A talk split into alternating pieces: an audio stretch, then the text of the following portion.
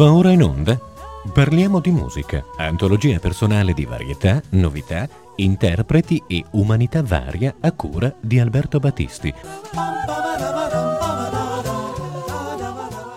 Cari ascoltatrici, cari ascoltatori, un saluto da Alberto Battisti, da Roberto Spinelli che ci guarda di là dal vetro in cabina di regia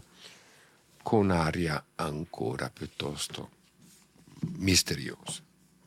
Eh, oggi vogliamo recuperare di una mancanza che comunque è stata legata a tanti eventi di cui abbiamo dovuto parlare nella nostra rubrica mensile, però questo davvero è un atto di riparazione perché avremmo dovuto parlare di questo compositore in agosto, quando cade il quinto, quando cadeva il quinto centenario della sua morte, Josquin Depré. Josquinus Pratensis, che non era pratese, come qualcuno potrebbe erroneamente credere, ma del Prato, ecco, quindi di una, un cognome eh, che viene da un'area vallona, eh, quindi siamo nella zona fra la Francia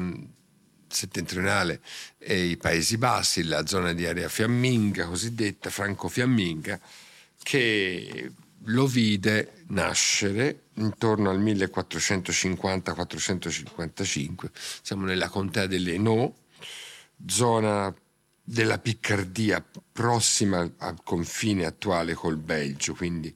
una località che potrebbe essere compresa fra Cambrai e Condé-sur-l'Escaut. Non sappiamo esattamente dove, non sappiamo esattamente l'anno, ma sappiamo che invece che cinque secoli fa scomparve questo straordinario maestro, che potremmo definire a buon titolo e a buona ragione il primo vero compositore divenuto un classico della vicenda storica musicale dell'Occidente. Cioè il primo compositore che ha lasciato una traccia esemplare, un magistero da seguire e dietro di sé un'aura di leggenda. Davvero prima di lui difficile incontrare qualcuno che abbia goduto di un rilievo e di un prestigio e di una, po- non posso dire popolarità perché si tratta di musica naturalmente eletta e complessa, eh, musica che porta con sé una tradizione di eh, artificio intellettuale straordinariamente raffinato e quindi non certo destinata a, ad acquisire una popolarità, però una fama sicuramente sì, una fama che traguardava quella di qualsiasi compositore apparso sulla scena eh, in precedenza. Una fama che in qualche modo raccoglieva nella propria personalità l'eredità di una grande stagione del contrappunto, quella che è collocata proprio geograficamente fra la Francia del Nord, eh, quindi la, la, diciamo la Sainte-Chapelle a Parigi, per darci un punto di riferimento anche architettonico, e le grandi cattedrali distribuite nel nord della Francia e nelle Fiandre, in un uh, eh, momento della gloria artistica di questa regione che è intimamente legato a quello che Johann Hausinka chiamava l'autunno del Medioevo, ovvero gli ultimi gloriosi, meravigliosi, magnificenti eh, decenni del grande ducato di Borgogna, prima della sua, della sua inabissamento con l'ultimo grande duca Carlo il Temerario, e il passaggio poi di questi compositori da quelle grandi cattedrali, da quelle metrise, da quella civiltà eh, appunto ormai giunta al suo crepuscolo,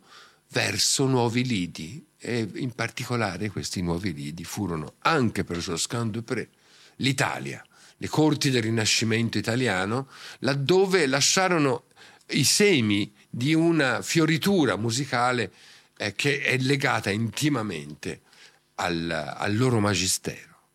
alla capacità di creare anche in Italia quella scuola che aveva già fiorito eh, di opere meravigliose, di opere in, ingegnosissime, la, la civiltà franco-fiamminga.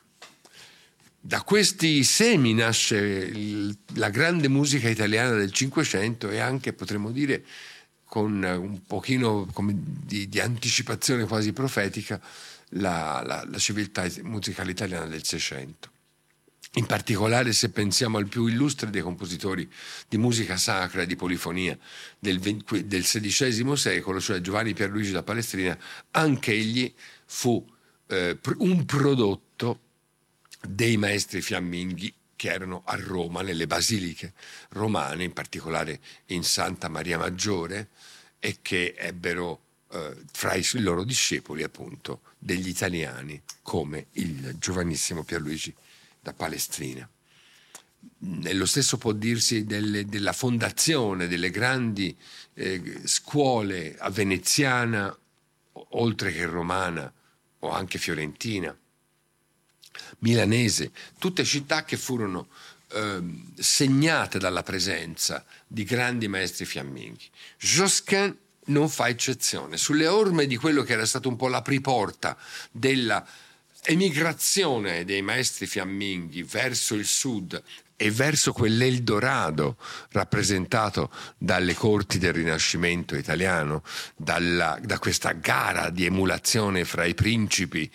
per dotarsi non soltanto dei migliori architetti, pittori, scultori, decoratori, filosofi e artisti, ma anche dei musicisti in grado di elevare la qualità della musica italiana, particolarmente quella delle scuole polifoniche, naturalmente, nelle più importanti cattedrali e nelle cappelle private dei principi, eh, al livello di quella scuola nordica che era così infinitamente più prestigiosa di quanto invece la scuola italiana del Quattrocento potesse offrire. E per questo eh, il miraggio di trovare eh, innanzitutto notevolissimi compensi, fortune economiche per principi che erano disposti a pagare per gli artisti molto più di quanto non accadesse per esempio presso la Corte di Francia e che eh, davvero diventano il, il, luogo dei desideri per tutta, in una, una sorta di leggenda, potremmo dire, no? aurea eh, di un'Italia che traboccava oro e ne, ne, in cui fiumi scorreva il latte e il miele, si potrebbe dire, parafrasando appunto l'aurea aurea etas. Eh, tanto è vero che eh, poi sarà questo il, l'obiettivo principale dei, dei, re che cominceranno proprio alla fine del 400 a violare i confini de, de, de, degli stati italiani con Carlo VIII nel 1498 e, con, e successivamente Luigi XII di Francia quando eh, appunto l'Italia diventa territorio di conquista col 500 l'Italia è ormai la più appetibile delle prede per gli stranieri fino alla catastrofe davvero di quella che poteva essere considerata la più ambita di, delle prede, cioè Roma. E col sacco di Roma del 1527 la, la distruzione di tante opere d'arte e il furto, la rapina, il saccheggio appunto di ricchezze eh, inaudite eh, rendono ormai il colpo di grazia a quel primato che aveva fatto così tanta gola all- all'estero. E fra questi affascinati dalla, dagli splendori del nostro Rinascimento c'era appunto questo magister che aveva già fatto tanto parlare di sé. Per esempio alla cappella di Renato d'Angiò nella Aix-en-Provence, dove Josquin si trasferisce nel 1477 dopo un apprendistato nella maîtrise, cioè nella grande scuola per i fanciulli cantori della cattedrale di Saint-Quentin. Dopodiché, alla morte di Renato d'Angiò, i cantori di quella cappella si trasferiscono a Parigi e vengono inglobati nella, nella cappella reale di Luigi XI. dal 1484-85 cominciano poi i rapporti di Josquin per mezzo di tanti intermediari che erano come dire dei talent scout, dei cacciatori di teste, diremmo anche oggi, con un termine abbastanza in voga, eh, mandati dai principi italiani a, a, a, appunto a procacciarsi cantori e compositori nelle, nelle grandi cappelle della, della, delle scuole nordiche. E arrivano, cominciano questi rapporti con l'Italia ed è proprio a Parigi immediatamente prima che il percorso di, di Josquin lo porti in Italia, che conoscerà Johannes Ockeken, probab- probabilmente di persona, sicuramente i suoi lavori, cioè il compositore che nella scuola franco-fiamminga aveva in quel momento più prestigio e diventa il, il, il vaso di ogni sapienza eh, a cui abbeverarsi per un giovane compositore. Nel 1497 Johannes Ockeghem eh, si separa da questo mondo, passa miglior vita e eh, Josquin de Pré scrive una meravigliosa déploration, cioè un epitaffio, un compianto in memoria di questo maestro, Nymphe de Bois, ninfe del bosco e divinità delle fonti, Cantori esperti provenienti da ogni nazione, rendete le vostre voci, molto chiare e nobili, delle grida, penetranti e lamentazioni, perché Atropo, divinità della morte, inflessibile despota, ha preso nel suo laccio il vostro Ockeghem, vero tesoriere di musica e capolavori, dotto, di corporatura elegante e slanciata. È un gran peccato che la terra ora lo ricopra. Indossate abiti di lutto voi, Josquin, Perchon, Brumel, Compère, una lista dei più illustri maestri che si erano rifatti alla scuola di Ockeghem. E piangete lacrime, avete perduto il vostro buon padre, che ora riposi in pace. Amen. Questo che è un motetto chanson, un curioso esempio, abbastanza però diffuso all'epoca, di incrocio fra il genere profano della canzone, della chanson polifonica e del mottetto sacro, tant'è vero che il tenor è un tenor eh, preso proprio dalla, dalla musica liturgica, quello del requiem per l'appunto, è uno dei manifesti dell'arte del giovane Josquin che ora ascoltiamo nelle interpretazioni di Vox Luminis diretti da uh, Lionel Meunier.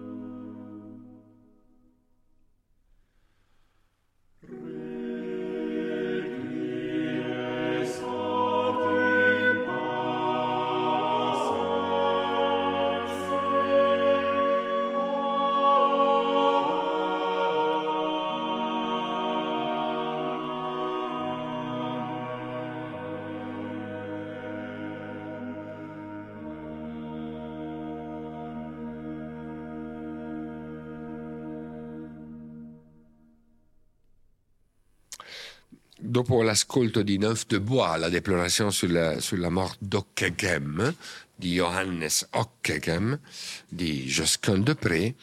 dedichiamoci suo, al suo rapporto così fecondo e importante con la cultura italiana del Rinascimento. A cominciare dalla relazione che ebbe con il cardinale Ascanio Sforza, conosciuto nel, nel momento delle sue trattative per l'ingresso, che fu tra i più prestigiosi naturalmente di quelli desiderabili, nella Cappella Sistina a Roma presso il Papa. La Cappella Sistina che era stata inaugurata da poco, eh, costruita appositamente appunto da Papa Sisto IV e che eh, era già diventata in po- pochissimo tempo il più ambito porto di ogni compositore. Infatti dopo la morte di Luigi XI di Francia, eh, l'attrazione fatale per l'Italia si fece sempre più forte. E a Milano, Josquin de Pré, dove segue per un certo periodo non ben precisato eh, il suo cardinale Ascanio Sforza, eh, trova un altro dei centri più fecondi della cultura umanistica, in cui brilla la presenza dal 1482 di Leonardo da Vinci, in cui la, le, gli interessi per la musica erano stati eh, ampliati e sovvenzionati da una figura importante come Galeazzo Maria Sforza, che eh, aveva ampliato potentemente la cappella del Duomo di Milano. In questo periodo scrive non soltanto lavori sacri, qual, qual era la sua principale occupazione, ma anche eh, pagine curiosamente eh, italiane, nel, non solo nel testo, ma anche nella, nel genere, nel genere legge, leggiadro, nel genere eh, scanzonato, verrebbe quasi da dire, come una frottola intitolata Il grillo e buon cantore, famosissima, eh, eseguitissima, che è uno dei, dei pezzi che si distinguono di più dalla linea maestra del contrappunto fiammingo e che portano appunto il segno di un Josquin al servizio di quella nuova musica italiana ormai profondamente impregnata di spirito anche umanistico. Basta pensare alla relazione stretta che in questa piccola frottola eh, viene a crearsi fra la parola e la musica, i significati e il, il gioco musicale attribuito a questi significati. L'ascoltiamo nell'interpretazione dell'ensemble vocale Amarcord. El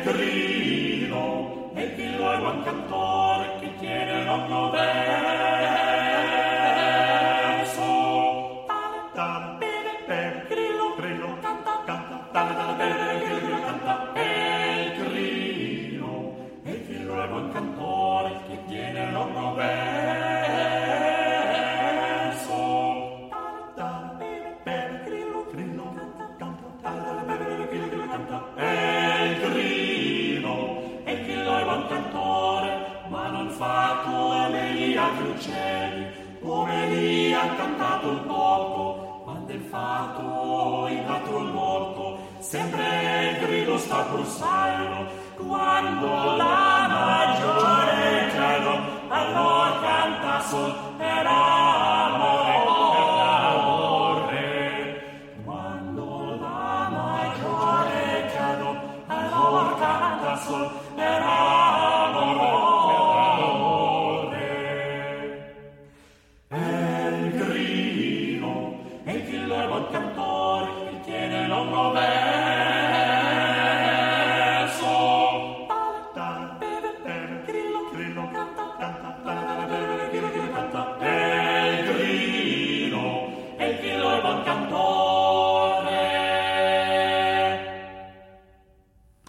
il Grillo Buoncantore, pezzo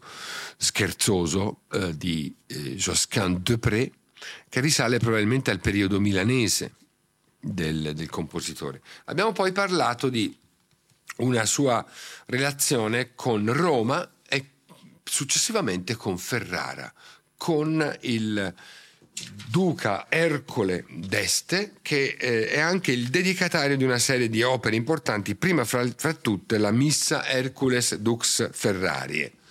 Il titolo è proprio quello del, del patrono delle arti a Ferrara, una delle figure più importanti nella fioritura di questa città fra le capitali del nostro risorgimento, e il, il soggetto musicale di questa messa, cioè il, quello che chiameremo il tema principale, ovvero il tenor su cui è costruita tutta la costruzione polifonica, è così, come si dice cavato dalle vocali, vale a dire le lettere e le vocali del nome Hercules Dux Ferrarie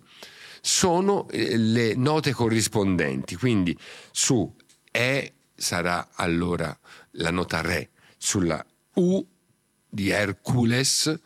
la nota ut, cioè Do, nella nomenclatura guidoniana. Eh, eh di nuovo Hercules, la, la, l'altra nota è Re, di nuovo ut, Re, Fa, Mi, Re. Queste note sono le note che costituiscono la, l'ossatura su cui è costruita la polifonia e che diventa da quattro voci eh, iniziali con cui la messa prevalentemente si svolge, nell'ultima sezione la Newsday passa allargandosi a sei voci che ora ascoltiamo, grazie a un'interpretazione recentissimamente pubblicata in CD da quello che è il gruppo, direi oggi di punta nell'esecuzione della, della polifonia rinascimentale in Italia e anche in Europa, perché ha portato una ventata di rinnovamento nel timbro delle voci, un timbro più latino rispetto alla tradizione più nordica di celebri complessi che hanno glorificato questo repertorio e lo hanno anche reso uh, assai più conosciuto, come per esempio è stato lo Hilliard Ensemble negli anni 70 e 80 o uh, i Tully Scholars di Peter Phillips che hanno avuto entrambi meriti davvero straordinari nella nell'apostolato per la conoscenza di questa grande musica così riservata nella, nel, nelle sue intenzioni. Eh, sentiamo da questo gruppo che è Odecaton, diretto da Paolo da, da Coll, che ha dedicato insieme a The Gesualdo Six e anche la partecipazione della Reverdie e della Pifaresca un disco proprio alla Josquin de Pré in Italia che comprende tutta la messa Hercules Dux Ferrarie e il magnifico mottetto a sei voci è diviso in due parti, Preter Rerum Seriem e altri capolavori come Inviolata, Integra et Casta, altro mottetto che arriva a 12 voci addirittura, e, e O Virgo Prudentissima. Um, questo bellissimo CD dell'Arcana, ora lo assaggiamo per così dire, con la Newsday proprio della Missa Hercules Dux Ferrarie, o Decaton, diretti da Paolo D'Acollo, un grande specialista, raffinatissimo interprete di questa musica.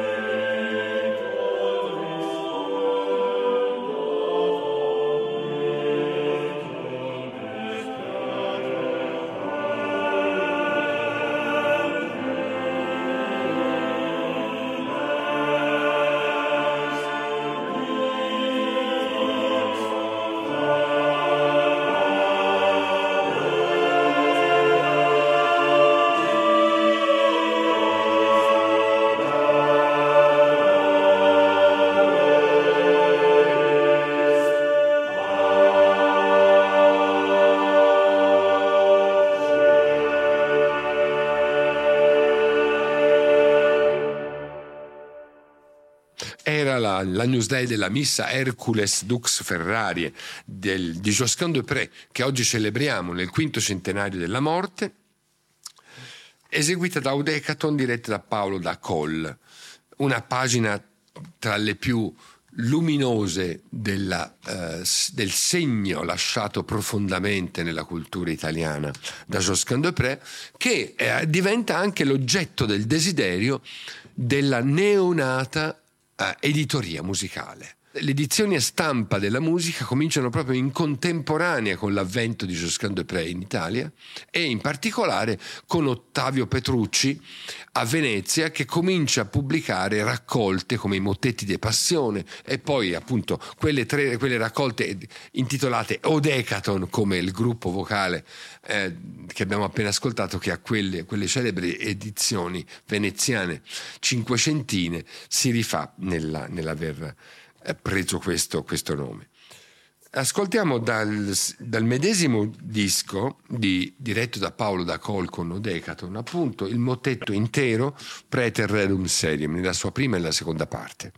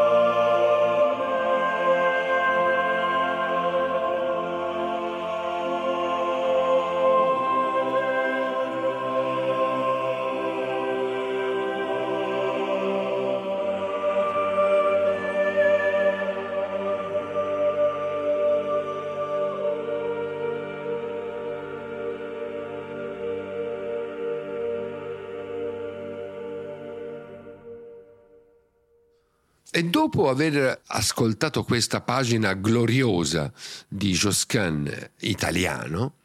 andiamo a Roma, nella Cappella Sistina, laddove ancora figura nella cantoria, in questa specie di sporgenza a terrazza inserita nell'architettura per ospitare appunto i musici cantori della cappella privata del Papa, figura ancora inciso nel legno che riveste la cantoria il nome Josquin, chiaramente leggibile. I maestri avevano questa tradizione di lasciare la propria firma nel luogo di lavoro, diremo così, in quel luogo di lavoro così prestigioso, già affrescato dal Perugino, da Pinturicchio, da Botticelli, da Cosimo Rosselli, che erano stati gli artisti convocati da Sisto IV quando appunto eh, affidò loro la decorazione delle pareti della sua nuova cappella. Ma ancora priva della volta che sarebbe stata poi affrescata da Michelangelo e ancora più tardi di quel giudizio finale che incombe sui, sui cardinali in conclave come una seria minaccia alla loro integrità. E dalla, dalla produzione di Josquin nella Cappella Sistina ascoltiamo ora uno dei suoi capolavori supremi, il l'Agnus Dei dalla Missa L'Homme Armé Sextitoni, una, una, seconda versione rispetto a un'altra messa sulla celebre canzone francese L'Homme Armé usata come tenor, che era stata quella Super Voces Musicales, la prima intonazione di Josquin su questo testo ormai di tradizione, potremmo dire, che aveva avuto già trattamenti illustri in Guillaume Dufay e in Johannes Ockeghem per l'appunto, e che veniva nella prima versione spostato di grado sulla scala del, sul tono eh, appunto gregoriano Uh, di, di, numero in numero della messa, di sezione in sezione della messa, mentre invece in questo Agnus Dei della Missa Lomar Messa ex titoni, cioè del sesto tono, uh, noi vediamo un inizio dell'Agnus Dei a quattro voci, secondo una scrittura piuttosto tradizionale, diremmo, un secondo Agnus Dei che passa invece a tre voci e infine il miracoloso terzo Agnus Dei, laddove le voci diventano sei, con un doppio canone a coppie fra i soprani e i contralti e un doppio tenor del tenore e del basso che in qualche modo stabilisce il fondamento della, di, di questo meraviglioso fluire quasi una fontana di note che è sagacemente collegato alla parola, all'espressione dona nobis pacem, come una interpretazione sonora di questa eternità del dono supremo che viene invocato all'agnello di Dio. Davvero una mirabile fusione fra lo spirito del Rinascimento italiano e la padronanza tecnica superlativa della scuola del nord eh, nel contrappunto. Ascoltiamo nella celeberrima interpretazione che di questa pagina hanno dato le voci del, dei Tully Scholars dirette da Peter Phillips.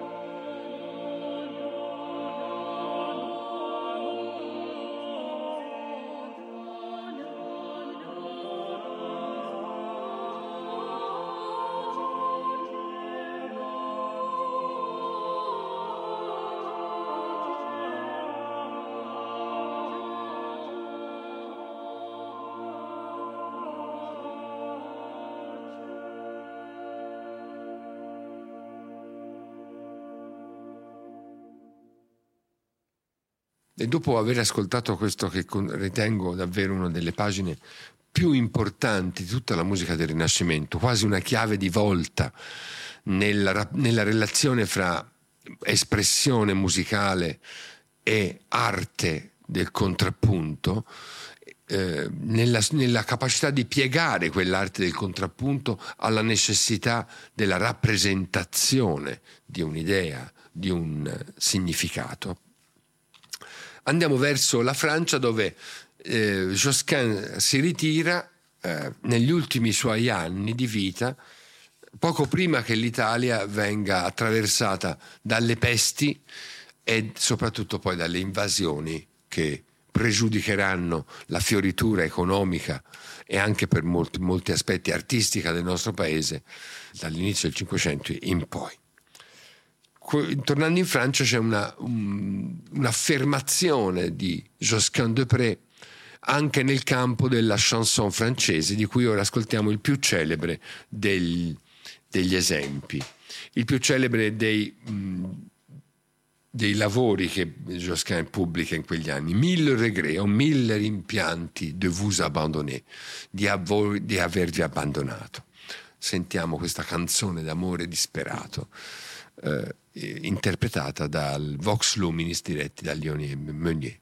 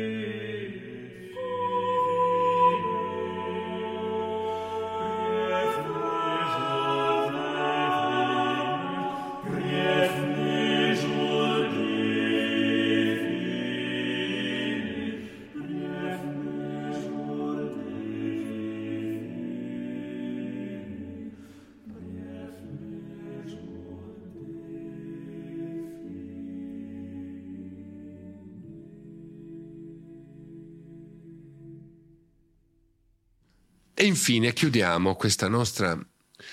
eh, trasmissione affettuosamente dedicata al magistero di Josquin de Pré, alla sua importanza capitale, di punto di riferimento di un grande collettore, potremmo quasi chiamarlo, della scuola franco-fiamminga nel suo insediamento in Italia e nell'aver portato, fecondato la, la, la, scena del Rinascimento italiano anche di una grandezza musicale fino a quel momento sconosciuta alla nostra terra.